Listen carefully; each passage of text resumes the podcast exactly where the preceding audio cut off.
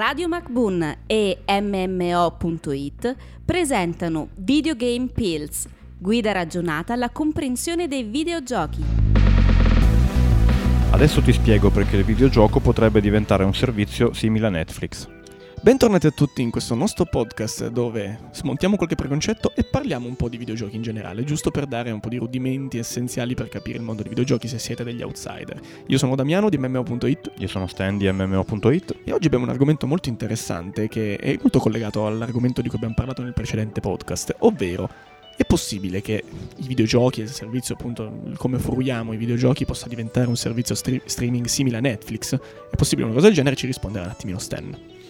Dunque, il servizio in abbonamento sta prendendo sempre più piede già adesso in realtà perché tutte le varie piattaforme dei produttori, quindi strettamente associate a chi sviluppa i videogiochi, hanno il loro launcher, chiamiamolo, che vende tutti i titoli a disposizione di quel software house o del produttore che inglomera, agglomera tutta una serie di software house eh, all'interno del proprio launcher senza prendere in esame poi quelli che fanno da ulteriore contenitore come Steam che invece sono venditori a 360 gradi. Come abbiamo detto in un'altra pillola il videogioco in forma fisica sta rapidamente sparendo.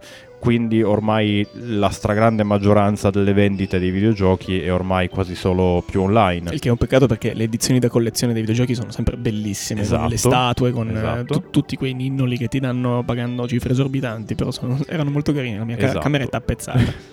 E il passaggio dalla, dalla semplice vendita al eh, offrire il videogioco con un servizio in abbonamento mensile sta diventando sempre più una realtà. Ad esempio c'è Sony che con il PlayStation Now sta facendo già una cosa in quella direzione perché permette di accedere a un catalogo di videogiochi pagando solo una cifra mensile.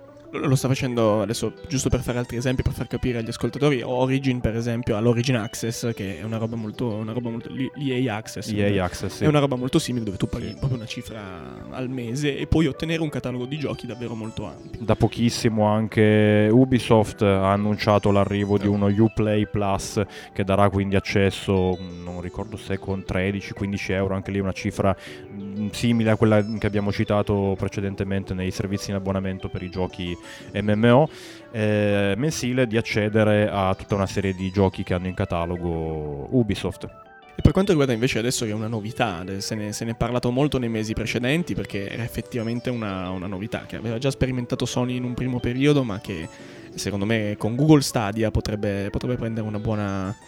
Potre- Potrebbe assestarsi un attimino questo fenomeno, anche perché qui si sta parlando semplicemente non solo di fruire Mhm. un videogioco sul proprio computer, quindi dove il proprio computer deve avere le specifiche giuste per poter appunto far girare questo gioco o comunque deve poter girare sulle nostre console, ma in generale Google Stadia permette eh, di poter fruire un gioco in streaming proprio su un computer, su un server che sta dall'altra parte dell'oceano, per capirci, e al quale noi ci connettiamo e quindi tutto, diventa tutto un problema di internet, quindi anche se non abbiamo la- le specifiche adatte per giocare magari il gioco del momento, noi paghiamo questo abbonamento e lo, e lo giochiamo. Poi mh, mi pare di capire che alla fine si è smontata un po' la cosa perché non era, non- non era uscita fuori per essere così. No, esatto, infatti a- rispetto ai primissimi annunci di Google Stadia comunque si sono ridimensionati notevolmente perché fin dall'inizio proponevano la- una possibilità eh, di giocare, se non ricordo male, a 4K e 60 Sì, frame al secondo senza compromessi. La cosa si sta mm, ridimensionando anche perché comunque devono far fronte